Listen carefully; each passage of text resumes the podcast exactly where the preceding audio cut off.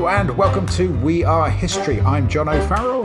And I'm Angela Barnes. And this week on the most laughable history podcast on the World Wide Web, we are talking about La Bahia de Conchinos. Not bad, John. Not bad. You gave me, I like the way you gave me the. I know, I thought I'd put the Spanish Spanish bit in the intro for John to do. Lovely. I didn't learn Spanish, I only learned German and French, so. The only Spanish I learned is teaching my daughter GCSE Spanish. We went on holiday to Spain and they left me to do all the ordering. They they'd learned Spanish at school and I said, dos cerveza, two beers, ah. un café. You bought two leche. beers for your children, Yeah, John. this is for me and Jackie. Café con leche e una Coca Cola. And they were, they were all going, oh, una Coca Cola. they, were just- they were taking the piss out of me saying Coca Cola in a Spanish accent. It's like, oi, you lot did Spanish at school. You should be ordering. anyway, La Bahia de Conchi, Conchi, Cochinos know. is the Bay of Pigs. yes. We are heading to Cuba. We are. Have you been to Cuba, John? I've been to Bar Cuba in West London. I've been to No. Cuba. Oh, I'm jealous. I'd love to go to Cuba. I Is went it- to Cuba 10 years ago, 2011. Me and my friend Dave went to Cuba and I, it was the, I loved Havana. Completely Yeah. fell in love with Havana. We spent time in Havana and then we went down to this sort of all-inclusive resort um, called oh god Varadero I think it was called something like that. Anyway, Yeah. and uh, where I got the worst food poisoning I've ever had in my life to the point where I remember at one point just lying on the floor of my hotel bathroom just thinking, how's my mum going to get my body home? That's how bad it was. Like, I really thought, oh God, she's going to have to try and negotiate with Cuban authorities to get my body home. That food poisoning was the fault of the Americans. I just want to It was. Let's blame the Americans. so, um, so yes, I, I, You've been to Cuba, but this is an episode about lots of people trying to get to Cuba and uh, Yes. uh, having a mixed experience. Let let's say so. Um, you could say that. Yes. So so Angela, you're leading on this one with your I love am. of Cold War drama. my love of Cold War drama, and there's this is quite a lot of Cold War drama in this episode. Um, so before we sort of get into the meat of it, I should Yep. say the Bay of Pigs invasion was a huge covert military intelligence operation, and like any of these, they involve a lot of moving parts. Right, there's lots of people in charge of different departments who all get involved in different ways, and lots of different things in an operation like this are on a need to know basis. So it's really impossible to really know who knew what and when at the time. That's the job of a historian. To It is, and the thing is, John, together. You and I are not historians. We're we just must remember nerds. this. We're just history nerds. That's someone else's job. So I read a book um, called The Bay of Pigs, which was by Howard Jones. Oh, Um, I'd not like to get one, to know John. you well. Like to get to know- Do you know Johnny also did a song called Things Could Only Get Better? I wrote a book called Things. Are Going to Get You Better. did, I know. That's but I I ripped off it. my title from a different song, to the Howard yes. Jones song. Let's just be Yes. clear here. yeah, yeah. I did rip it off from a song, just not that. But that not one. that one, right? Yeah, all right. So Howard Jones, shut your trap. So, um, I do recommend the book. The book's really good, but it is a very detailed analysis of what happened, or way more detail than we've got time for today, John. Oh, oh, we'll see. We'll see, Angela. Well, Two yes, I mean this is an. Angela Barnes classic we've got coming up. The problem is because it, I mean it is a really interesting story, and it Mm-hmm. but. there- There's so many things. It's like any of these things that end up, spoiler alert, slightly disastrous. There's sort of a sequence of events that had to happen to make it so bad, Yeah. you know. And if you sort of miss out a part, it doesn't make sense. Anyway, you'll see. Um, I also read a book uh, that I've got called Cuba: A History, right? Oh, I Which I that thought, oh, I'll have a little look at. Well, the thing is, it, this is a book I bought in Cuba. Oh, no, it's not that one I read. Um, So I tell you what, John, it's ever such a little bit on the biased side. you say, um, you say they don't have a free press in this Just saying, country. John, that if you buy a history book about Cuba in Cuba, it's a little one-sided. I read a couple of uh, modern histories of Cuba sitting in the library, and I haven't got them with me, so I can't tell you who wrote them, which is a bit shameful. Oh, but um, it's a well documented episode in history. Yeah. Uh, Yeah. How far are you taking us back? Cuba was formed when two tectonic plates merged in the John, Atlantic don't shelf. take the piss. All right, move forward a bit. The Okay. Arawak Indians were displaced by the Caribs. So tell us about Cuba. So, Cuba, uh, the Republic of Cuba, do you mind? Mm-hmm. Um, is a country comprising the island of Cuba and a few archipelagos, and it's located in the northern Caribbean, where the Caribbean Sea, the Gulf of Mexico, and the Atlantic Ocean meet. Oh, and blimey, the you really are doing this. the the northern tip of Cuba. This is the important bit, John. Yeah. The northern tip of Cuba is about 103 miles from the southern tip of Florida, so it's very, very close to the United States. Yes, of course, historically a colony of Spain. Yep. Uh, until the Spanish American War of 1898, which is actually a very interesting war and I'd, one I'd like to maybe do one day. Then, of course, Cuba was occupied by the United States. That's when they got Guantanamo Bay, actually. That's where they sort of, ever Yes. since then, they've had that. Gained nominal independence um, uh, as a United States protectorate, I think, in 1902. Yeah, and it's actually 1903 America got Guantanamo as a little aside. Okay, okay. And did you know another little aside about Guantanamo? So Guantanamo is a region in the south of Cuba that is sort of it, it's attached to Cuba, but it's sort of cut off because it, it's surrounded by mountains. So Oh, I see, yes. Um, it's sort of cut off from the rest of Cuba, and the Americans have a naval base there, and obviously a massive prison camp. Interestingly, since the revolution in 1959, which we'll come up against, Cuba has only ever cashed one single payment from the US for Guantanamo. So the, they leased, lease it? it. Oh, I see. It's leased, but Cuba, because they claim it's an recognise it. illegal occupation, Right. Um, because it was obtained through force and violence and threat. So they say it's a violation of international law. Anyway, you see, you're making me digress now, John. Oh, crack on. But your fault this is a long one. In 1940, Cuba tries to strengthen its democratic system a little bit. Yeah. Um, but there's a mounting political radicalization and social strife culminates in a coup and the subsequent dictatorship under Fulgencio Batista. Ah, Batista, in I've heard of him. 1952. So he'd previously been president in 1940 till 1944. Um, then he exiled himself to the US for a bit. And when he came back, um, in 1952, led a military coup three months before the democratic elections were due to be held. Right. Ousted the president Carlos Prios Calas. Yeah. I'm sorry for my This is great, this is great. Cancelled the elections and took control of the government, implementing what he called, John, a inverted commas, disciplined democracy. Okay, sounds a little dodgy. bit dictatory. So that's because of his dictatorship. Of course, there you know there was uh, risings up against him, Yep. hostility to his um, uh, how much he leased to the uh, Americans. The Americans owned and ran about sixty percent of the corporations and land on the island. Yep. Um, not to mention letting the mafia do pretty much what they like. There's a whole plot strand in Godfather Two about uh, that which takes place in during the revolution and Batista and all that. Hotel Nacional. Hotel Nacional was one of my favourite places in Havana. So it's this massive, beautiful, very sort of Art Deco-y hotel. Yeah. And it's my favourite place for two reasons. One, you can get a tour of it. So we didn't stay there because it was too expensive to stay there, but we went on a tour. And they show you round, and then they've got this one room that just has a paintings of all the famous people that have stayed there, and obviously Sinatra stayed there, and Yeah. lots of. But then on this wall is a little little painting of Ken Livingstone. How, It's so funny. Hang on a minute, it's Ken Livingstone, and um, they've also got a nuclear bunker out the back, which we have Oh, that's- so that's- you I, had to go to that. Yeah, big yeah. fan of Hotel Nacional. yeah, the most famous anti-Batista group was the 26th of July movement. When was that founded, I'm not sure actually. They, uh, I'll have to look that up. But that was founded by Fidel Castro along with his brother Raul, and of Yep. course Che Guevara, the face. Oh, we've all had his posters on our wall in I the wonder, if, university. I wonder if Castro had a poster of Che Guevara on his wall. I don't know. Probably. It's He like, go, come back for a t-shirt as coffee. well. Oh, this is going to be embarrassing. When I first moved back to Brighton 10, 15 years ago, I rented a room for three months in this shared house. And the room I rented, was, the guy had gone to work abroad for three months. So I was just renting his room. His name was Dan, this guy. And so there was a plate on the bedroom door that just said Dan on it, Okay. right? Long story short, I started seeing someone called Dan. A different Dan. And of course, when I first brought him home, I completely forgot that my bedroom said Dan on it. And I brought him back and he just looked at it and looked at me. And I made it worse by going, I've been expecting you. Oh, anyway, Sorry, tell us about the Yes. revolution of Yes. Castro. 1956, I believe. 1956 it began, indeed. The Castro brothers and Che Guevara uh, had this group based on a clandestine cell system. Sounds like a scientific description of an amoeba, but it's actually a way of conducting guerrilla warfare. So they had these cells of 10 people, each not really knowing what the other's doing. Yeah. But from his base camp in the Sierra Maestra Mountains, Castro starts leading this revolution from 1956. They recruit the people uh, into an uprising and they finally defeat Batista's armies.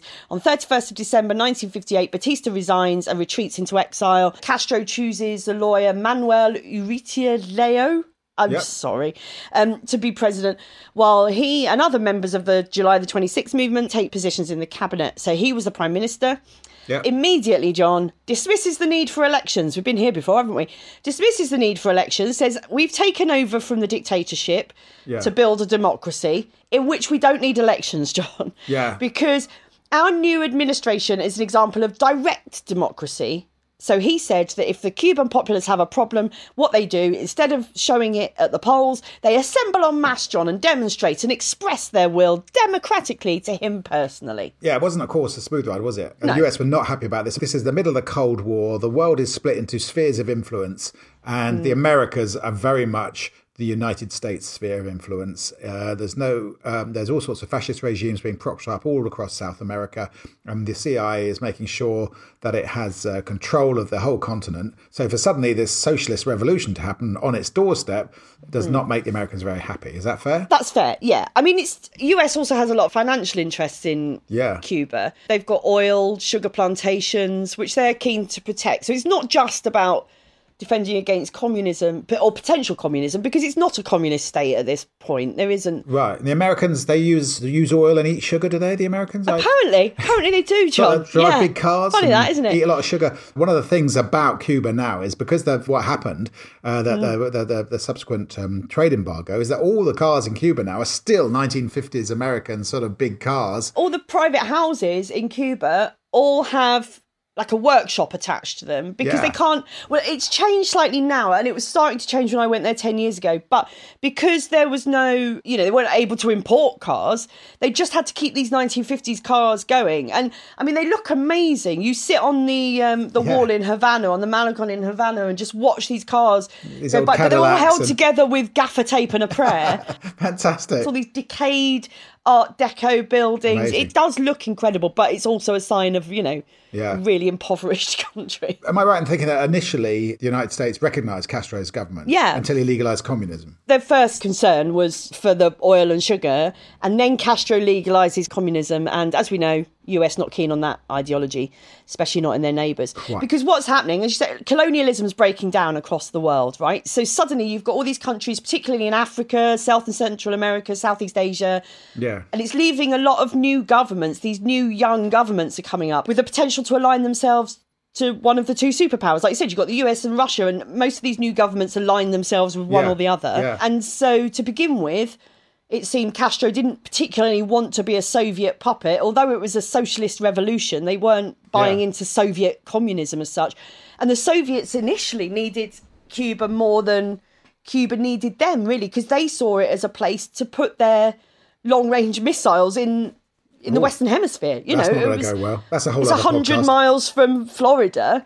You know, you put a couple of ICBMs there, and they're laughing. You know, Yeah. but what Castro does is he he wants American influence out of Cuba, right? That's his biggest goal. I think he'd launched the revolution on the slogan Cuba si, Yankee no, or something. What's no in Spanish? Yeah. Yeah, no, Spike. no. Spike I like how you tried what's to say no? no in a Spanish accent. I'm going to try that again. It's Coca Cola all over again. Coca Cola. Yankee C. No, hang on. Cuba C. Yankee no.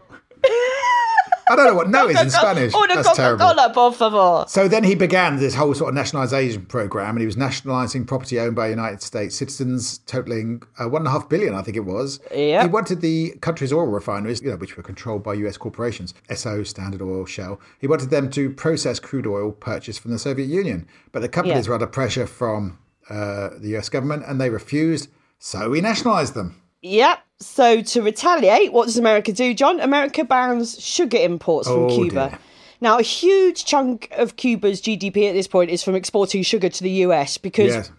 the America likes a bit of sugar. At this point, Castro nationalizes the sugar plantations and the banks and just about everything else.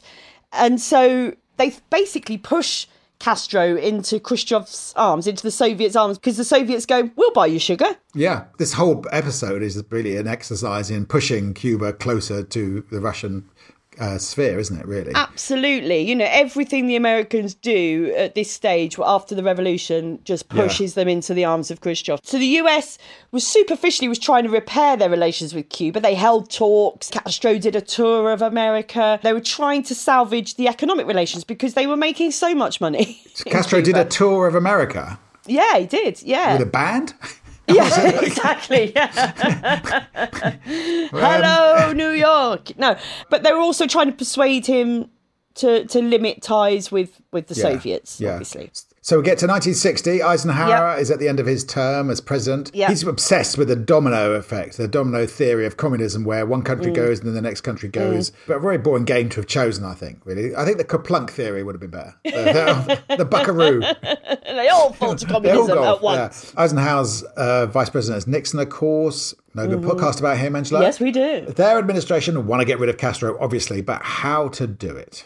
Right. Well, this is the thing, John, because the key phrase in all of this that is going to keep coming up is plausible deniability. That sounds like not being honest, is what I was Covering your tracks, John. Yeah.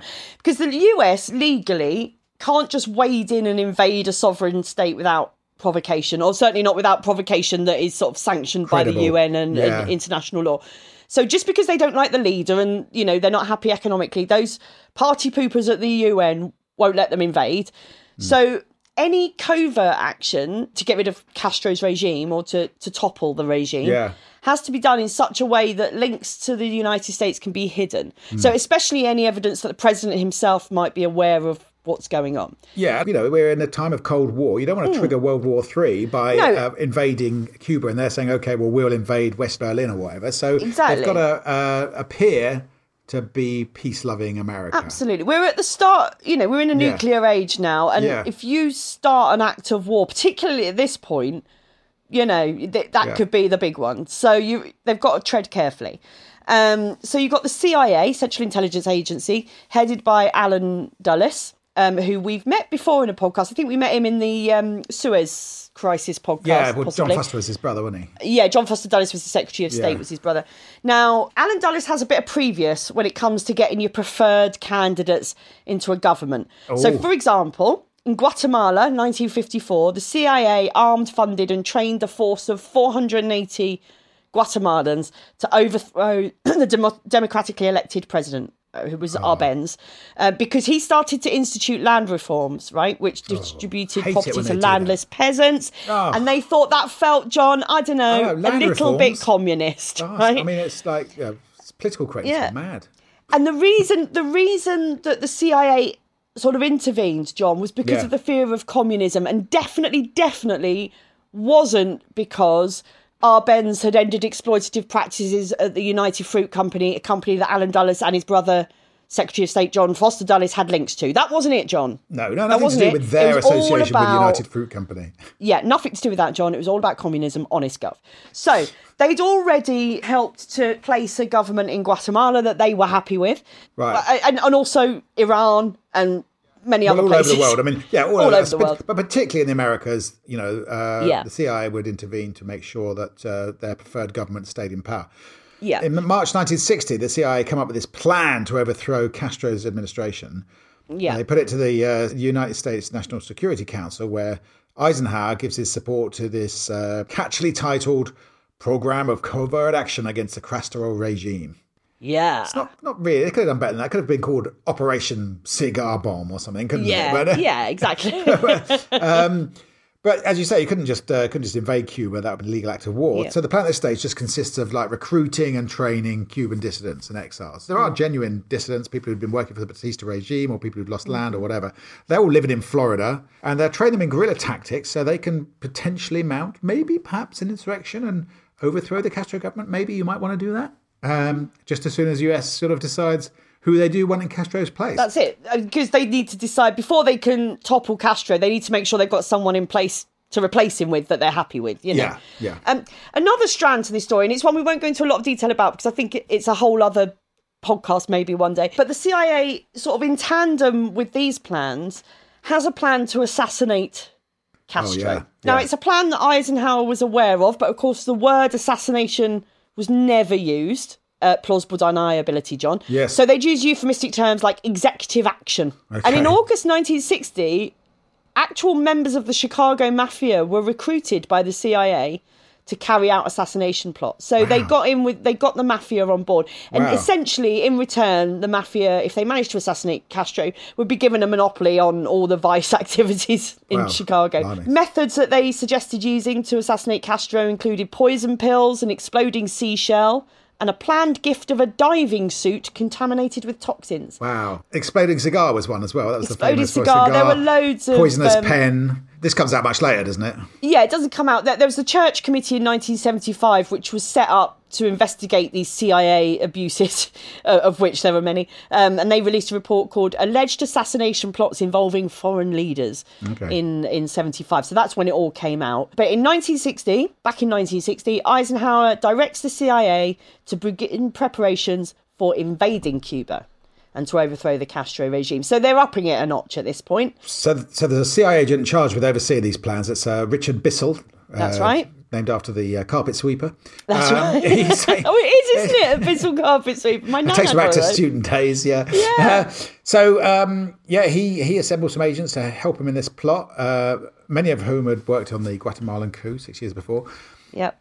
And during this time in 1960, Radio Swan began broadcasting on Swan Island near Cuba.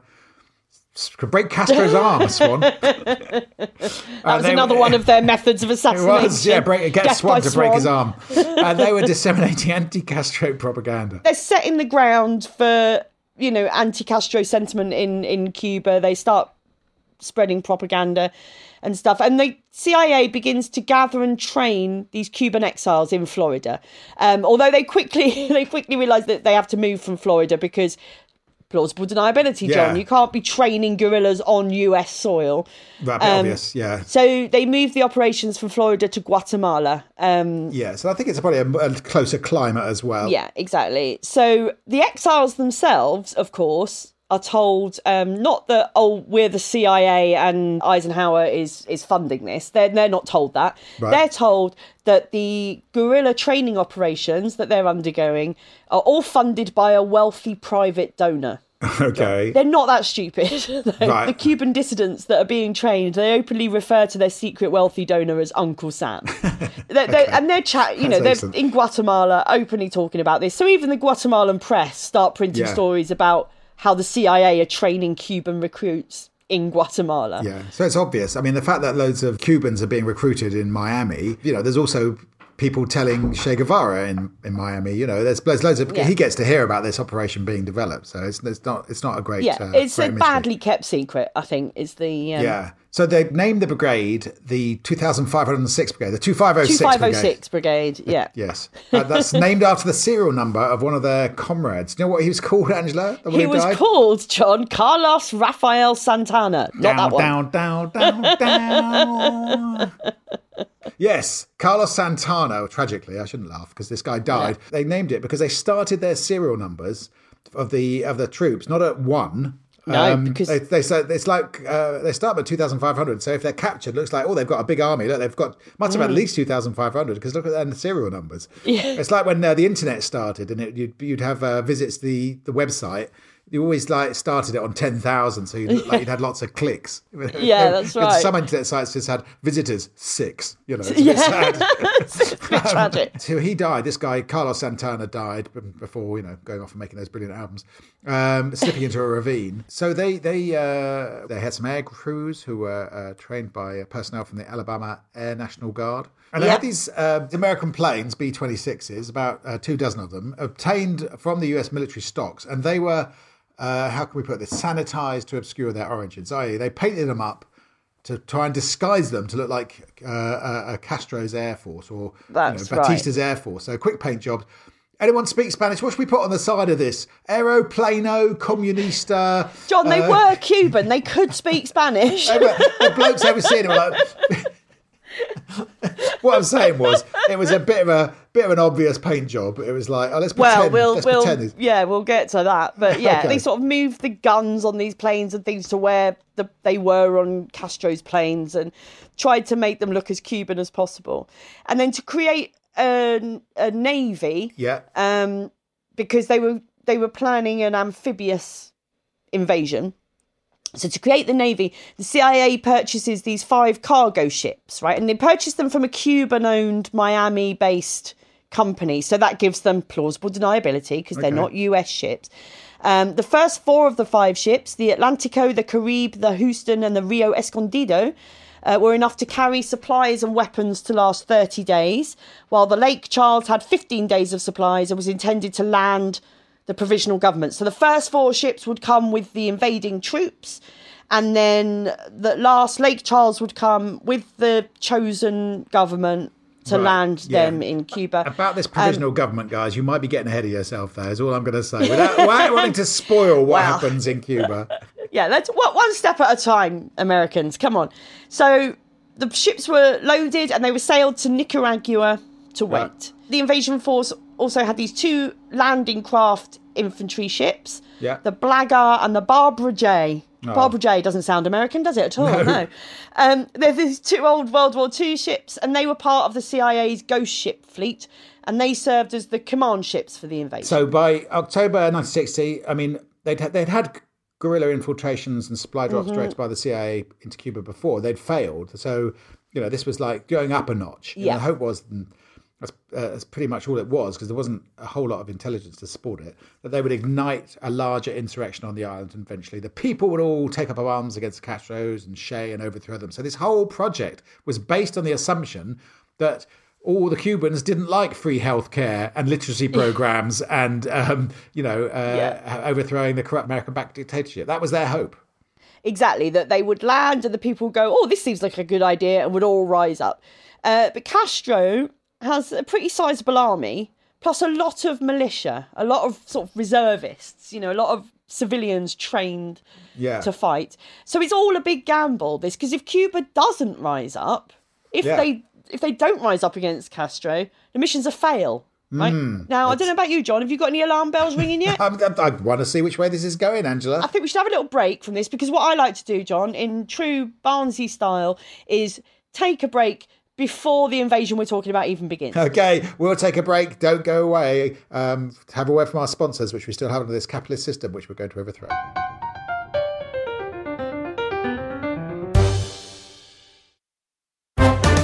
Welcome back to We Are History. We're talking about the Bay of Pigs invasion in 1961.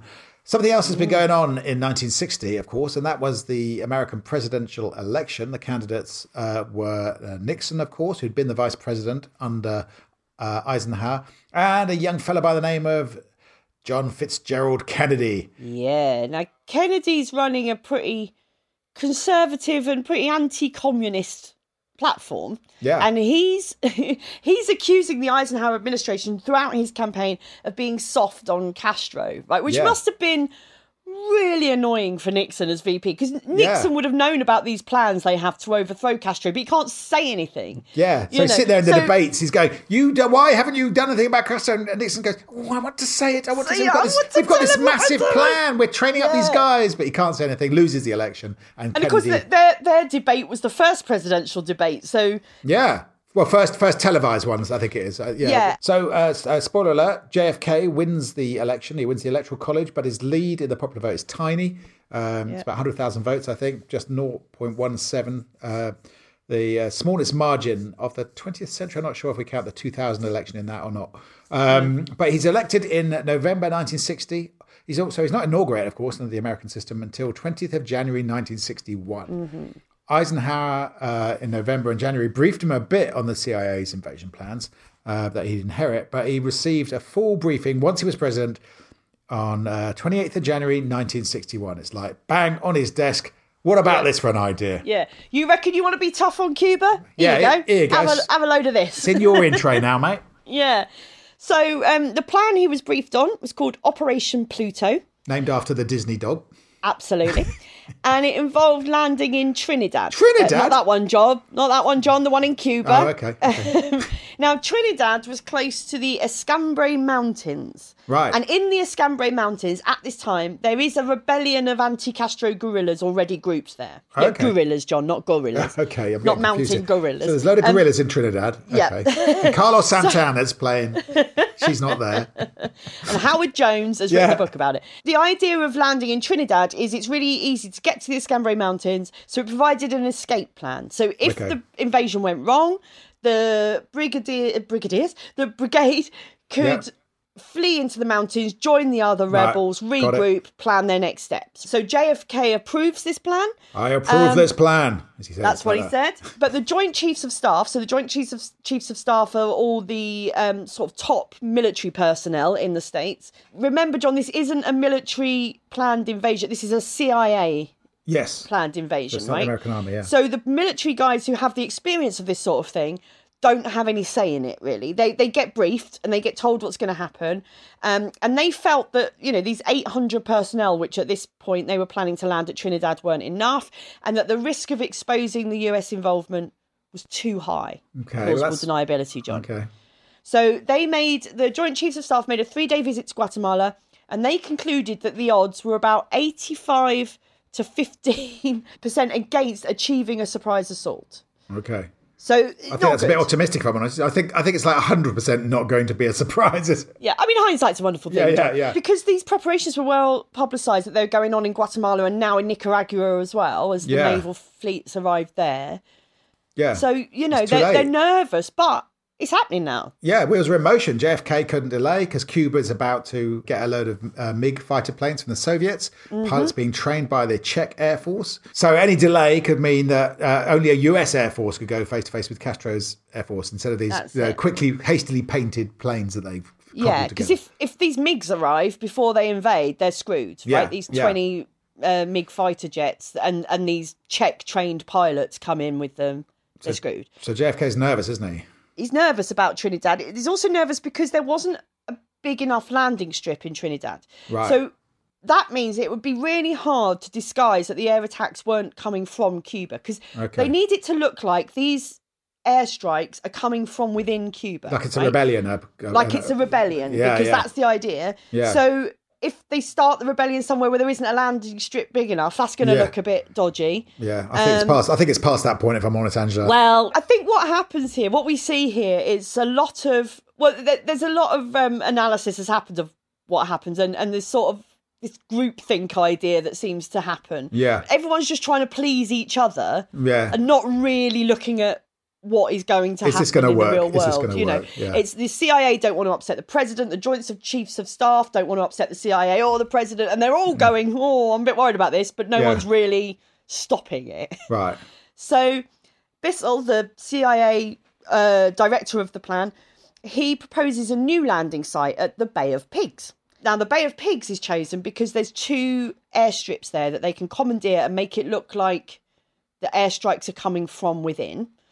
Um, what it ignores, John, Yes. this new plan, is that there isn't really an escape to the mountains from the Bay of Pigs Oh, no. because the Bay of Pigs area where they're intending to land is surrounded by vast swamplands, John. And Okay. these swamplands are filled with alligators and crocodiles.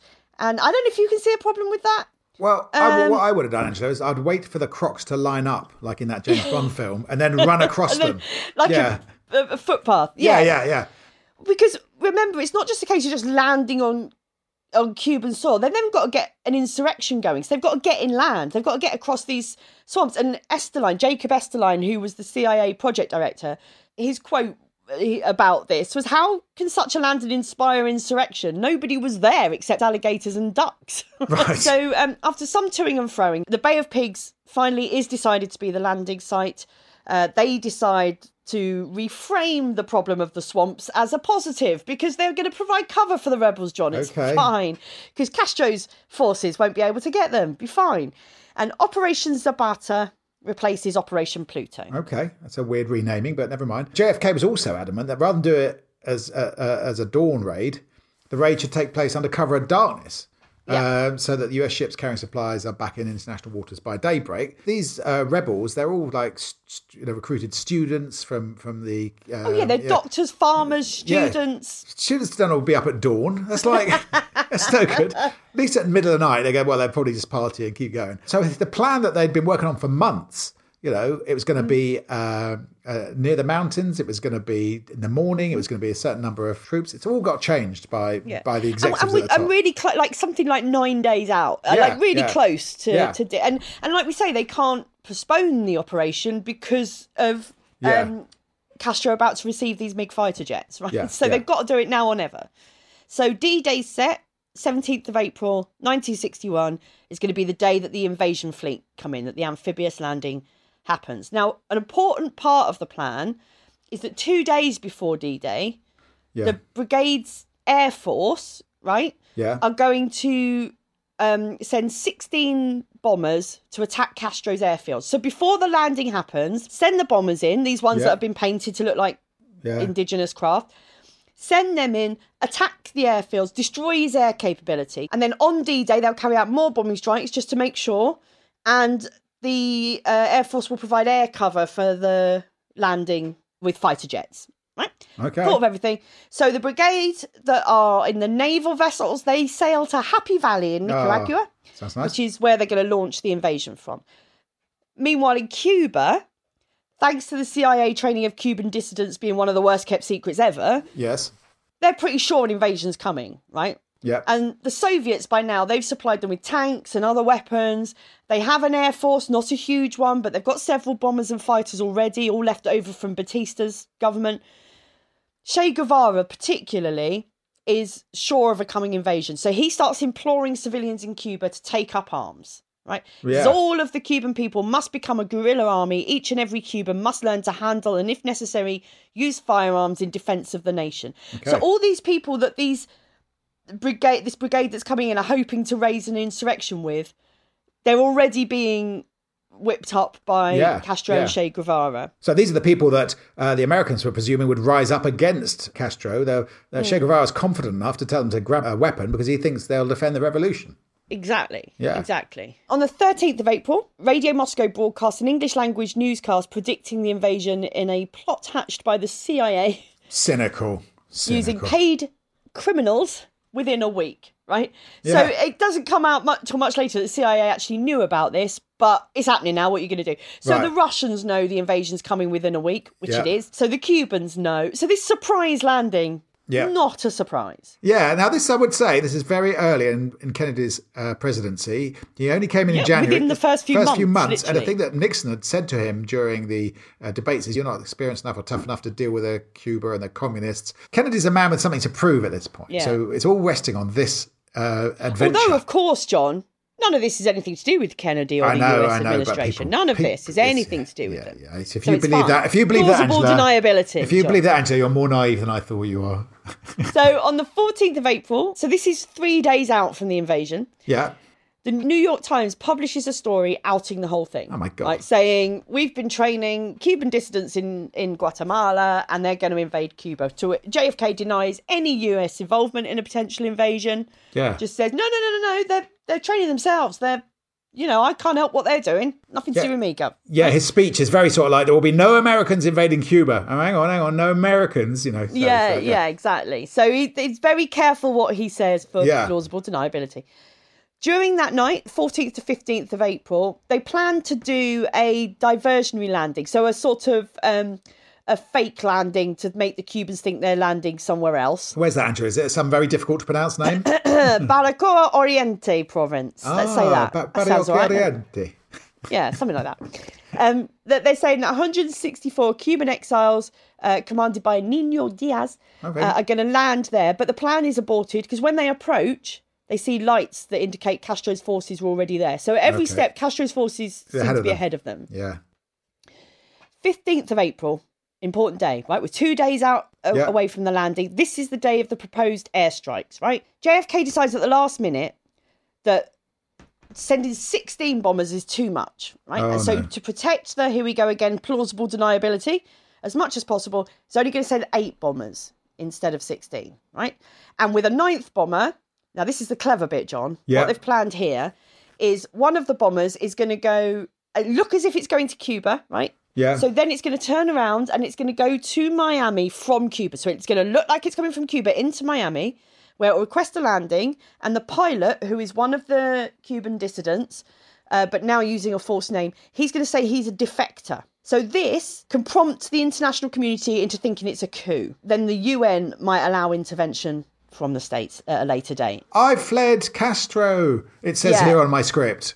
Yes, that's right. That was the plan, anyway. It was foiled a little bit though, John, when Oh, no. one of Castro's air force did defect. Oh, disaster! And what happened was his aircraft looked completely mm-hmm. different to the fake defectors, as it turned out. The guns were in the wrong place, the livery was painted slightly differently, so it looked really dodgy. So it 'Cause was you're like, suddenly "We've got these really two obvious." defectors from Yeah. Castro, yet their planes are completely different. But of course, because only half the bombers had been sent in originally, the, the airstrikes had nowhere near as much impact. So it Yeah. absolutely didn't destroy Castro's um, air capabilities.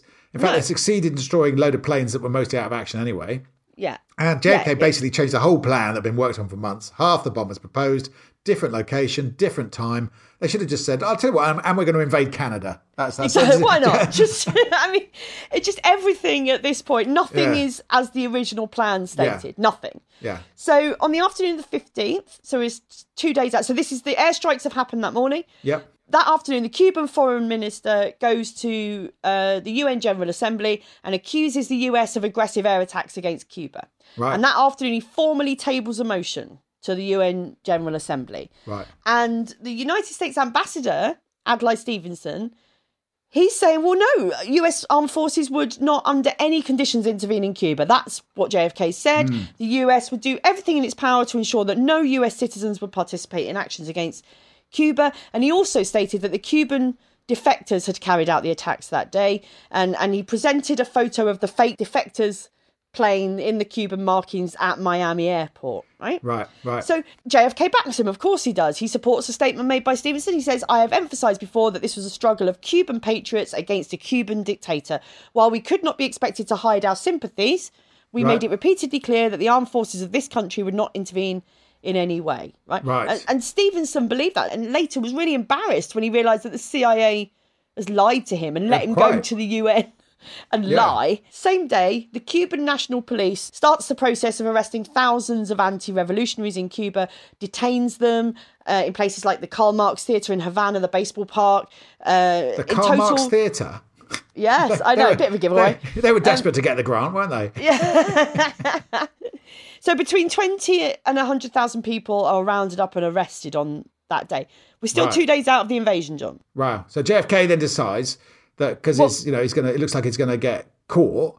Uh, he decides not to do the second load of airstrikes on the D-Day, doesn't he? And that will reduce the air cover for the landings. Is that yeah, right? exactly. There's a couple of things going on here. So these anti um, revolutionaries that Castro's rounded up, Yeah. they're the ones that are likely to be the insurrection that the US Yeah. need. They're all now imprisoned. Yeah. Right. So that chance of that insurrection happening virtually nil now. Yeah. And then yeah, JFK says we're we're not going to send the bombers on D-Day either. Right. So we'll provide a little bit of air cover where the landings are, but we're not going to go and deal with the rest. So Castro's got his air fleet. It's there and he can use it. Yeah, yeah. So they're now going to be under threat from air attack when they land, right?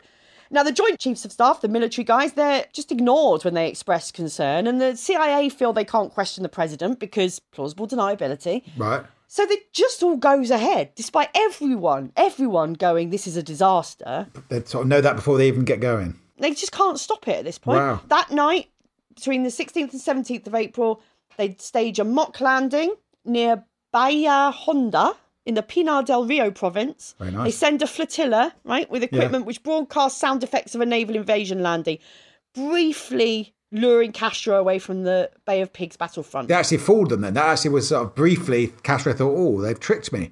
Yeah, that was Right, one of the only things that sort of goes right. For that Okay, brief okay. moment on that night, they let Castro think that the invasion's happening somewhere else. So D-Day comes along. the Blagar and the Barbara J, the two landing craft infantry, each with a CIA operations officer and an underwater demolition team of five frogmen, enter the Bay of Pigs. Yeah, and it should be said that these uh, landing craft are not actually very much like landing craft. They're sort of like uh, cobbled together fishing boats and trawlers, and so they're they're- not particularly suited for. Well, the, the LCIs they arrive on are old World War II landing craft. oh right, but there's a load of people it's turning up on fishing supply. boats. Yeah, yeah, yeah, the supply ships aren't up to much. Yeah, they've got three landing sites, haven't they? Blue, green, and Mm-hmm. red beaches. And then the idea is the troops would meet to form a beachhead. Is that right? That's right. So they all they land in three sites and they all come together, form a beachhead from where they launch the insurrection. Yeah. Now, when the frogmen come in, right, so they come in first. Yeah. they're shocked to discover that the Red Beach lit with floodlights. Right, the the Cubans are already there. The Castro's army's already there, which led to another hasty change Oh at the God. last minute. alarm bells ringing any louder yet, John? Yep, yep. No, that's, Yep. that's- so the US spy planes had done a recce beforehand, Mm-hmm. and they'd seen loads of dark patches in the water, and they Yeah. went, "Oh, that's that's just seaweed. Don't worry about that. That's seaweed." Uh, and people there go, "You sure it's seaweed? It could be coral." No, it's definitely No, it's seaweed. seaweed. But look, uh, David Attenborough is making a documentary there. It's got to be coral. no, it's seaweed. Don't worry. You can you can land really easily there. And of course, they go and crash into this coral. Their boats can't get onto the actual beaches. Yeah. So so you've got one of the beaches they can't land on, so they've got to move. Yeah. The other one's full of coral, sharp, dangerous coral. Ships Yeah. run aground. Ding ding ding. There goes my alarm bell again. Right. Yeah. So you've got American supply ships holding supplies for this amphibious force of Cubans, the Brigade 2506, and they're starting to run aground in a coral reef. So landing the equipment becomes they have to get it across the water. So a lot of it's water damaged, including their radios. Yeah. And daybreak. Right now, you've yeah. got three separate lots of people trying to get together with no radios. Yeah, talking of radios, the Bay of Pigs has its own radio station in Cuba, and they're they they were doing the breakfast show, and it's like, oh my god, all these people are turning up. So they broadcast that this is going on, so the whole of Cuba hears about it. Um, as day breaks, it's like, oh, I was just going to do the traffic news, and so a dedication to Auntie Jean, but no, I've got to look out the window. The bloody the army are turning up. So yeah, they see this guy struggling to land on the beach, and the U.S. ships are supposed to be heading back into international waters before daybreak. What happens next? So they land. There's a Yeah. few uh, militias already in the area. Yeah. Brigade's able to overcome them. There's not that many of them. But before they overcome them, they've got on their radios and informed the Cuban armed forces of what's going on. So Castro's army's on his way. wake him up at three fifteen in the morning. It's like, oh, what the hell? I was just, I just got off to sleep at three fifteen, and um, he goes, well, I sorry to put you in a bad mood, sir, but the. Um, the, there's been an invasion in the, the Bay of Pigs. The Bay of Pigs, that's all swampy. What are they invading there for? Oh, we have no idea, sir. It's ridiculous. So he puts all the militia units in the area on uh, high alert and, and he orders in the airstrikes. Is that right? He does. That's right. So 6:50 that morning of the 17th, one of the supply vessels gets damaged by bombs and rockets, kills 12 men. The rest of the men tried to get ashore, but they've got no equipment. And the Houston, which is the ship that's bombed, Yeah. is carrying medical supplies, and they've all been destroyed. Ding, ding, ding. Alarm bells again. Now a brigade are landing with no medical supplies It's not either. going well. It's Okay. not going well. Then the Rio Escondida, which was the biggest supply ship, they had tons of explosives on board, tons of airplane fuel. It was just a big bomb waiting to go off, and that's what happened. Takes a direct hit from one of Castro's bombs and just goes up. Oh, that would have been spectacular. Oh, see, they've Amer- Americans have never made a movie about this, have they? Funny You that. never- it's not big in American culture, but it'd be a good. That would be a scene in the film. That would be Oh, the trailer. That thing going up. The only mention of it in American culture is that Billy Joel song. You know, it's Yeah, like we uh, can start Dylan, fire, yeah. Berlin, Bay of Pigs invasion. Yeah, but that's it. Yeah, that's it for. American culture. Funny enough, they don't shout about this much, John. USA, Bay of Pigs. They don't do that. They made a film about the invasion of Grenada. yeah. But anyway, at this point, CIA instructs the boats to retreat, doesn't it? Leaving the troops, of does. course, and they head back to international waters. It's like, yeah, which is what they told, because they told them to head back in yeah. while it was uh, still dark, but obviously they got you know all, it's all going wrong, so they stay Yeah. there, and the CIA go, no, you've got to get out back into international waters, otherwise you, we're going to lose our plausible deniability. I'm completely There's shot anyway. guy- carry on, yeah. Pepe San Ramon was one of the leading group commanders, one of the Cuban um, brigade. He gets on his radio to his CIA handlers saying, "Please don't desert us." And the CIA are like, "Oh no, we're not. We just um, we just forgot our keys, so we're going to go nip back for them." My phone charger. I've got Um, my phone charger. It's yeah.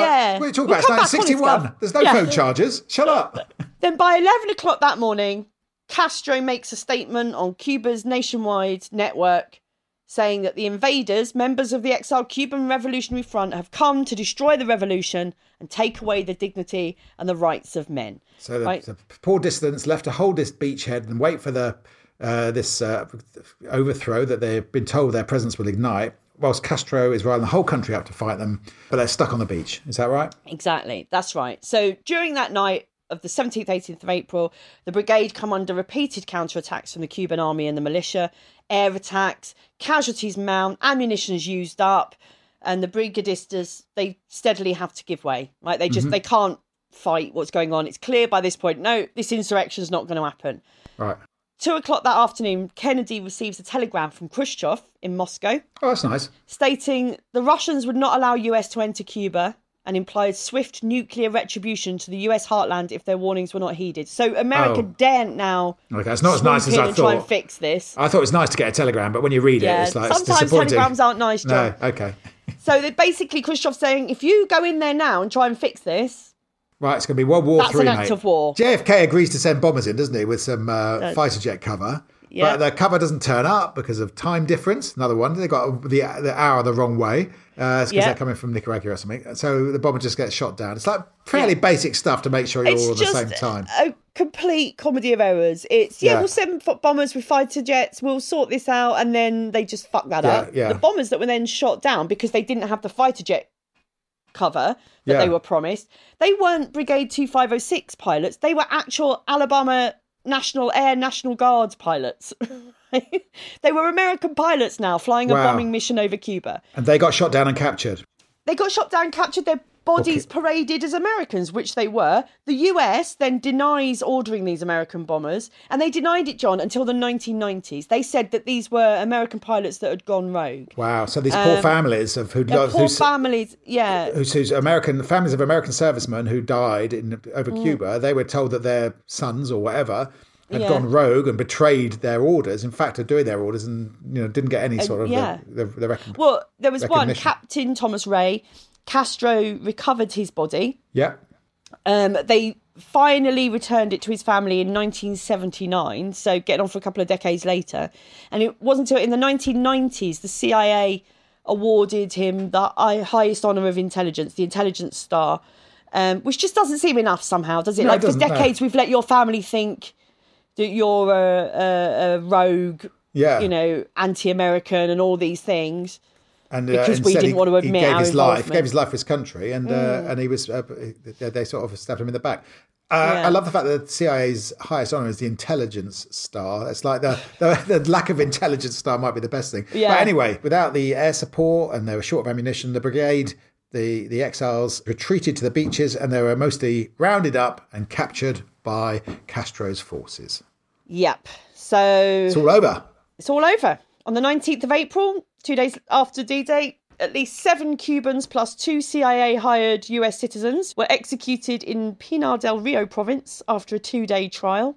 And then hundreds of executions took place, didn't they, in response Um, yeah. to the invasion? So a lot of people dying here. He kept a load, though, didn't he? Because they were useful to him. These these uh, people. Well, yeah, he captured and kept alive uh, uh, for 20 months approximately, well, about 1,113 men. right? Nine of them did die from asphyxiation during their transfer to Havana. They were in an airtight God.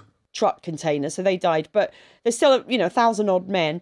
And what Castro then did was use them as leverage, right? Because Yeah. um, he proposed to exchange. So first of all, bless is him. hilarious. I mean, That's I bless about. Castro. This Yeah, is so sweet. His um, his demands weren't much at first. He sort of asked for 500 large farm tractors. And they'll go, mate, mate, you can get more than that for them. Yeah. It's like, what, Exactly. 600 tractors? Just, yeah. no, mate. So eventually he sort of went, oh, actually, no, I'll have $28 million, please. Yeah. So, so then in March, 29th of March 1962, 1,179 men were put on trial for treason. And Yeah. by the 7th of April, so we're like a year on, they're all convicted and sentenced to 30 years in prison. And on the uh, 14th of April, 60 wounded and six prisoners were freed and transported to the US. But the money, Yeah. you know, but then there was they were still valuable to the US, weren't they? Yeah, absolutely. On the 21st of December 1962, so nearly two years later, I suppose, um, Castro and James B. Donovan, who was a US Donovan. lawyer. Not the singer. Not Jason, no. Call him Mellow Yellow. Oh, oh, that Donovan, yeah. no. Um, they signed an agreement to exchange these prisoners, but not for the 28 million he originally asked for. By this time, he's upped it um, to 53 million dollars in food and medicine. That's and this 53 million dollars was sourced from private donations and from companies who then could negotiate tax concessions from the US government. a bit more than 500 tractors. tractors. It's a bit more than 500 tractors. Just a little bit more than 500 tractors. So, what this does, of course, the Cuban people's respect for Castro grow. Not only, Yeah. John, and he'd Yeah. beaten off a US invasion, they got $53 million out of the imperialist pigs. Exactly. So it's like suddenly they, the Americans have succeeded in turning Castro into a you know national hero. They've Yeah. pushed Cuba further towards the Soviet Union, and they, and they've been publicly humiliated on the world stage. Plus, the plausible deniability is completely shot. Everyone knows it was. It's clearly obvious it was the CIA. And um, I suppose they thought we should never try to interfere with another country's internal affairs ever again, did they? That's right, and um, U.S. Uh, foreign policy has been completely sound ever since. Oh, wait, no, hang on. Oh, irony What actually alert. happened next, of course, the failure of the Bay of Pigs means JFK, who's promised to be tough on communism, remember, that's what he got voted for. He's got to redeem himself, right? He's got to fulfill this promise to be tough on communism. So, does that actually drive his policy in Vietnam? And in, of course, of the Cuban Missile Crisis, which comes in 62. So, um, shortly after that invasion ended, Kennedy orders the Pentagon to design secret operations to overthrow the Castro regime. Uh, he persuades his brother Robert to set up a covert action against Castro, which known as Operation Mongoose, which included sabotage and assassination plots. So he's not he's not going, oh, maybe we should leave this. He is full pelt. Yeah. Let's go back. Let's do it again. November 1961, the CIA Inspector General authors a report called the Survey of the Cuban Operation, and it remained classified until 1998. Oh, what did it say? Um, Well, it it basically said the CIA exceeded its capabilities in developing the project from guerrilla support to over armed action without any plausible deniability. No shit, Sherlock. Basically, it was it was all of it was way outside the CIA's experience and remit. You know, they in Guatemala they trained up 480 people to mount an insurrection. This is a this is an invasion. Yeah. it's a completely different thing. Yeah, you yeah. know, um, failure to realistically assess risks and to adequately communicate information and decisions internally and with other government principles. No one was talking to each other. No one was saying Yeah. what they really felt about it. Insufficient involvement of leaders of the exiles. They weren't, you know, they weren't listened to. Failure to sufficiently organise internal resistance in Cuba. They hadn't riled up the people for this insurrection that they relied on. Yeah. They 100% relied on people coming to support them. Um, failure to com- competently collect and analyse intelligence about Cuban forces, poor internal management of communications and staff, insufficient employment of high quality staff, insufficient Spanish speakers, John. Oh, I didn't know. Who knew that they I spoke mean- Spanish in Cuba? I mean, that's, you know, you can't expect it. In spite of vigorous objections by CIA management to these findings, the director Allen Dulles, deputy director Charles Cabell, and deputy director for plans Richard Bissell, the who, the carpet sweeper guy, uh, they were all Yes. forced to resign by early 1962. The incredible thing, though, is that after this complete catastrophe and cock up and series of failures, Kennedy's approval rating increased in the first survey after the invasion, rising from like 78% to like 83%. It's like after Suez, like the Tories won the election. It's just, just the mere act of sort of being in crisis and trying to do something. Even though if you completely cock it up, it seems to increase popularity. We're seeing that now, aren't we? Here, we're Yeah. seeing that with Boris Johnson now. Yeah. Like, spends a year fucking up coronavirus And goes, "Oh, well, plans and a hundred. What, but because he was there leading us through a crisis, Yeah, as people yeah. say, go, well, would you have done any better? Yeah. Yeah. I mean, the thing, the thing I'd say about this is that A, don't start wars and don't invade other people. But if you do, don't do it with one hand tied behind your back.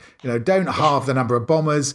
Don't, you're not going to get away with pretending it's not you, so don't pretend it's not you. It's like the Suez crisis when Britain went in and then sort of went in half heartedly and tried to do it surreptitiously. Exactly Yeah. the same thing. No lessons have been learned. I mean, what they would have been better off doing is somehow sort of provoking something from Cuba to to which would allow them to then Invade. Invade, Yeah, invade yeah, you know. yeah. But they just didn't. But They don't start wars, guys. If people listening, Yeah. don't try this at home. Thank you, Angela, for taking us through the Bay of Pigs. It was a fantastic series of absolute disasters based on Yeah. arrogance, misinformation, and sort the of. The USA just assuming they're better than well, everyone also, else. no, but also the Kennedy himself, new president, just Mm. um, coming in and changing plans at the last minute. If, whenever I've been like on a big project and there's an executive producer who knows nothing about the project, they'll come in and say, "No, I think we should do that." And dude, that just doesn't work if you do it like that. And they come in at the last minute and change it all, and it's just yeah, like that. you feel you can't, and, and because Yeah. you're the president, Yeah. people do don't challenge want. you. Yeah. That's all from this week's We Are History. Don't forget to follow us on Twitter at We Are History Pod. Angela actually tweeted me and got my Twitter handle wrong Did today. today I put the wrong John O'Farrell. Fantastic. Oh, damn it. we'll be back next week with another gripping episode of We Are History. So thanks for your nice comments, which we uh, enjoy reading. And, really uh, and we'll catch you next week. Bye.